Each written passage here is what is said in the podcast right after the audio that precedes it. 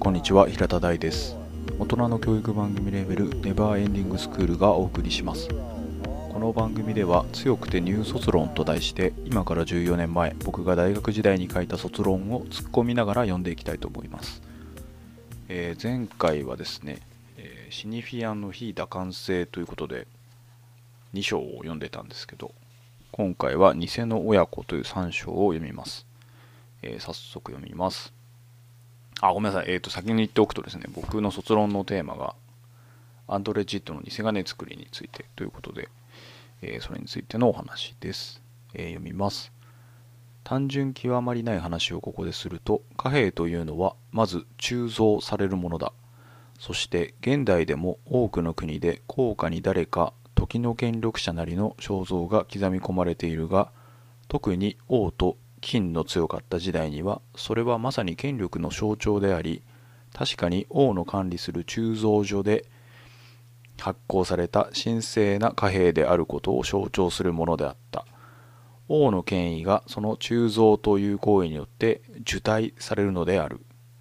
前章で偽金作りの書かれた時代に王の権威だけでなく不正もその真を失ったことについて触れた。王と権力が一致しない。シニフィアンはシニフィエと一致を起こさない。その時代にあっては不正と、え、父親も一致しなくなる。グーによれば父親は受胎によって形をもたらすものである。父親イコール理念イデーと母親イコール肉体であり自らの継承や類似性を伝えるという意味でこの王による鋳造と父による受胎との間に関連が見られるというのである。えーとですね、まず鋳造、鋳造書ってめっちゃ言いづらくてちょっと噛んでしまいまして、象徴と鋳造が連なるととても読みづらかったんですけど、まあ、それはいいとしてですね。えー、そうですね、あのー、まああの、そういうコインなりなんなりって王様のお顔、横顔とかが鋳造されているっていうものであると。まあ、それが、ま、イコール、えー、王の権力そのものをま象徴するものっていうのと、あとは信頼ですかね。これは王王というか、その王政があの発行しているものなので、しっかりと金と交換できますよとか、もしくはそういう、それ自体の貨幣に価値があるよ、あの、混じりけないよとか、そういうことを、えー、意味づけるものだったんだけど、えー、まあ、前章で触れたと言いつつ、多分あのグー、ジョセフ・グーさんのあの引用の中で言ってたと思うんですけど、その父親とか父性の、えー、その信頼感みたいなのも、まあ、ちょっと王の権威の失墜とともに失われていったんじゃないかと。そのジョセフ、ジャン・ジョセフ・グーさんが言う一社っていう一、一つのものの、えー、原型、まあ、その一つを信頼するみたいなことが、まあ結局その金っていう一つと交換しうるっていうシステムが変わった時点でいろんなものが、えー、俯瞰その俯瞰紙幣多感紙幣で、えー、交換しうるようになった時点で、えー、失われたというふうな話になってます。はい、続けて読みます。で、次がですね、えー、っと、えー、引用になりますので、読みます。えー、俺たちはみんな私生児だ。俺が親父と呼んでいたあの年寄りなんかも、俺が釣られた時、どこにいたか分かりはしない。えー、シンベリン第2幕第5条、アンドレジット偽金作り上官 P77 と書いております。えー、続けます。え、私生児であるベルナールが親友オリビエの家に転がり込んだ次の朝、あるし、えー、眠る親友に気づかれぬうちに旅立つ瞬間を描く、その章の冒頭に引用された句だ。作られたとは引用されたシェイクスピアの文ではスタンプドとなっている。つまり鋳造されたという意味なのだ。ベルナールを鋳造した本当の父親にあたる人物は小説中でも登場しないし詳細は明らかにされない。ベルナールも特に執着はないようである。私生児として生まれた彼はさらに育ての親をも父親でないというのだから新たに父親を失って二重の意味での私生児となるのである。死生児または自然児とは児童の最も好むものである。えー、ちょっとここで切ります。えー、っとですね、この最初に引用したやつが、その、まあ、あの、アンドレ・ジードの偽金作りの中に出てくるところではあるんですけど、えー、そこにま引用されたセリフをさらに僕が引用しているという孫引きみたいな感じになってるんですけど、えー、要はそのシンペリンっていうそのシェイクスピアの、えー、戯曲というかですねその中では、えー、スタンプドっていう、えー、俺が作られた時っていう作られたの部分が鋳造するっていうそのスタンプとつながってると。でこれがさっき読んだ部分のその王の権威の失墜とか声に鋳造されるよっていうところとまあつながってたりするってことなんですよね。表現としてあの英語の表現としてですけれども。で、えーと、ベルナールっていう人物が偽金作りの多分最初の章とか、えー、からですかね出てくる、えー、少年ででまあそういうあの養子のその父親に対してすごい不満を持っていてで家出するんですよね確かね。でそれがその親友オリビエのお家だったりとか。でまあそのオリビエとかベルナールのその友達とか慕ってる人たちの、えー、関係性とか視点であのリスガネ作り全体は描かれていくそういうはずだったんですけど。はい。えー、まあその私生児っていうつまり出どころが分かんないけど生まれちまったというところ、まあ、それが結局金と交換できないその貨幣その紙幣のものだったりその問題とつながるんじゃないかっていうところも多分あるんでしょうね。はい。じゃあ続きを見ます。えー、ベルナールはこの小説の冒頭で父親の書斎の引き出しから手紙を盗み読み自らが父親とは血のつながりのない政治と知る。ベルナールとその父アルベリック・プロフィティタンディブヨハン・ハンジ、ヨシン・ハンジの親子関係は、偽の、えー、親子の関係と言えるかもしれない。ベルナールは自分が母の不義で生まれたこと知るや、それまで父親に感じていた違和感や不信を、その血のつながりのないゆえと、えー、納得させて家出を決意する。冒頭で語られるこの家出により、彼は友人オリビエの叔父で作家のエドワールや、その親しい友人であり、ベルナールが愛を感じるようになるローラらと出会っていくのであるから、この小説を動かし、各章の断片をつなぎ合わせたのはこの事件と言えるし、その意味で重要である。そして、この家では血のつながらない偽の父親からの経済的援助や彼への不信から脱出するための象徴的なレベルでの家出でもある。えー、スター・ウォーズのルーク・スカイウォーカーではないが、彼は家出に際して書いた置き手紙で自分の名前の後に来る父親の名を滑稽なあなたの名前、神を利用するの意で署名しますと侮辱することで結果的に父殺しを行う。プロフィティタンディブーという嫌に荘厳で長ったらしい名前は、えー、プロフィット、えー、ドゥ、デュー、つまり神によって利益を上げるものといった意味合いがあるえー、ベルナールはこれ以降父親のことを僕の義理の親父とか僕の父親代わりをしていた人といった表現をするようになる。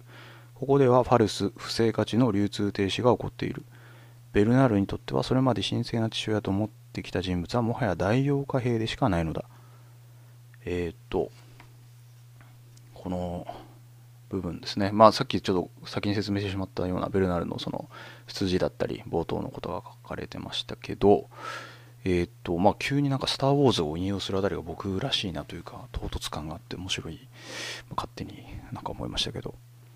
で、ちょっと、えー、小林先生のですね、えー、シャーペンによるツッコミがいくつか入ってまして、え、まず、プロティフィ、プロフィティタンディブっていう、その、ベルナールのお父さんの名字、まあ、繁盛してるっていう、その、お父さんの名字が、プロフィプロフィタンディエじゃないのみたいなことを書いてるんですけど、多分これ僕あの、岩波の小説の表記そのままで書いてるものの、まああの、普通文だとやっぱりちゃんと普通文化ではそういうあのフランス語の文章からちゃんと訳しなさいみたいなことも言ってたんでそういうご指摘かと思います。であとプロフィティタンディブっていうところの名前がプロフィットドゥデューだからえー神これが僕は神によって利益を上げるものっていうふうに訳しているんですけど、えー、神に利益あるいは神が増えるじゃないのっていうツッコミが入っております。まあそういうことですかね。うんうんうん。まあでもそういうすんごいなんか名前権威ある名前のように見えるんですけどえっと多分その滑稽なあなたの名前で署名しますってベルナールが、えー、まあこうなんか侮辱するように書いたっていうところのその神を利用するの意っていう役も多分これ岩波の役から持ってきてると思うんですけどあの要はそういうですね権威によってこうお金を得ているようなあなた偽の父にはもういられねえよみたいな感じで置き手紙をベルナールは書いたってことだと思うんですけどね。うんうん、でもなんかこういうなんか名前とかにも割とジットはちょっとあの工夫というかですね仕掛けをしてるんだなっていうのは多分書いてた当時も思ってたましたね。はい。じゃあちょっと、えー、続きを読みます。えー、偽金作りに登場する偽の親子関係はプロティフィプロフィティタンティブ系だけではない。えー、ド・パッサバン伯爵も実子ゴントランには愛されなかった。ゴントランは父親の遺体を前にしても涙を流すことができない。一切の感動を感じない。さらには父親が両手を合わせて十字架を握っていたら女中のセラフィーヌはびっくりするだろうと画策さえするのである。ここにまた、えー、偽の親子関係がある。えー、さらにゴントランだけでなくブデル家の息子、えー、ローラの弟であるアルマンも牧師として塾を経営している父を宗教を利用してビジネスを行っている偽牧師だと疑う、え、その意味では彼こそが神を利用して利益を上げるものと言えるのかもしれない父親、えフランス語でペール。同時に神父の意義が偽物それへの不信というのは田園交響楽のジャックが牧師の父が、えー、義理の娘ジルトリードに対して欲望を抱いているっていうふうに疑う例があるようにジットにとっては長年のモチーフである。当然これは、えー、ジットの生まれた環境とそのストイシズムへの執着と憎悪から生まれたものであろうと思われる。えっ、ー、とですねこれはあの教授とやり取りがあったんですけど僕はですねちょっとジットがプロテスタントの牧師の家に生まれたと思ってたんですけどそれは、まあ、全くの間違いでえっ、ー、とジットの父は、え法学教授だったかなとかいうツッコミが入ってました。これはね、もう大変な間違いでもすいません、小林さんっていう感じなんですけど、えー、っとですね、えーまあ、ここにいろいろ例として上がったのはいろんな人物が出てくるんですけど、えー、ただその父と子の関係っていうのが結構偽の関係というか、お互いにお互いというか、まあ、特に子が父に欺瞞を抱くっていう関係性がベルナールの例だけじゃなくありますよっていうことですね。はい、えー、続きを見ます、えー、またオリビエの家モリニエ家も例外ではない。オリビエの弟であるジョルジュは、え、引き出しから父親の手紙を盗み見それにより父親の不義を知る、えー、父引き出しから手紙を盗み見たことで父親が父親の作り出すイメージが偽物であることを発見するという意味ではベルナールと同じ境遇にあると言えるかもしれない。しかしジョルジュはベルナールよりもはるかに悪道である。彼はその手紙を担保に後に昔エドワールやローラも通った塾で、えー、強者同盟強い者の同盟に加わり、え、小説中唯一無垢な存在であるボリス少年を取り返しのつかない事態へと追いやることになる、えー、ベルナールは確かに物語の冒頭では手紙を発見して破れかぶれに成り行き任せにエドワールのカバンを盗んで日記を盗み見るような悪道ではあったが、えー、オリビエやエドワール偽金作りの作者も言うように彼はひどく素直な子である。血のつながり、父親の血、王権の血、金というものに左右されず、関連にも支配されない純粋な紙幣児であるのだ。このように偽金作りでは偽の親子関係が露呈されていく。鋳造されたという表現をあえてジットが引用しているのは、登場人物を経済観念や貨幣形式に置き換え、その人間関係を経済現象に言い換えているようにも思える。確かにそういった読み方も一つのあり方としてあり得るものだが、えー、王家の地に続いて不正も崩壊していくのである。しかしある意味でその崩壊の象徴ともいえる私生児ベルナールはいや崩壊したからこそ本当の父親にこだわらないのか最終的には、えー、その男に鋳造されたわけでなくとも自分の意思で自分の父親を決め元の父親のところへ帰るのだはいでここでちょっと3章が終わってるので今日はちょっとここまでにしようと思うんですけどえーと、何度か出てきたエドワールっていう人がですね、えーと、小説家なんですよね確か。で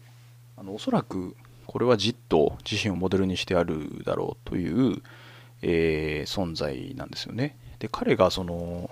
作家であるがゆえにですねその偽金作りっていうジットの小説の中で、えー、さらに、えー、日記を書いてたりするんですね文体のご主観になって。でさらにそれがジットが偽金作りの日記っていうものを書いてるかのように、えー、作品を書いている体の日記みたいな感じでエドワールが書いてたりするので、まあ、かなり入れ子状にも、あの、物語とか書き手が存在するようになってます。でそのエドワールが書いている日記を、えー、ベルナールが盗んで読むっていうもうなんだこれっていうものすごい入れ子の入れ子みたいな構造が、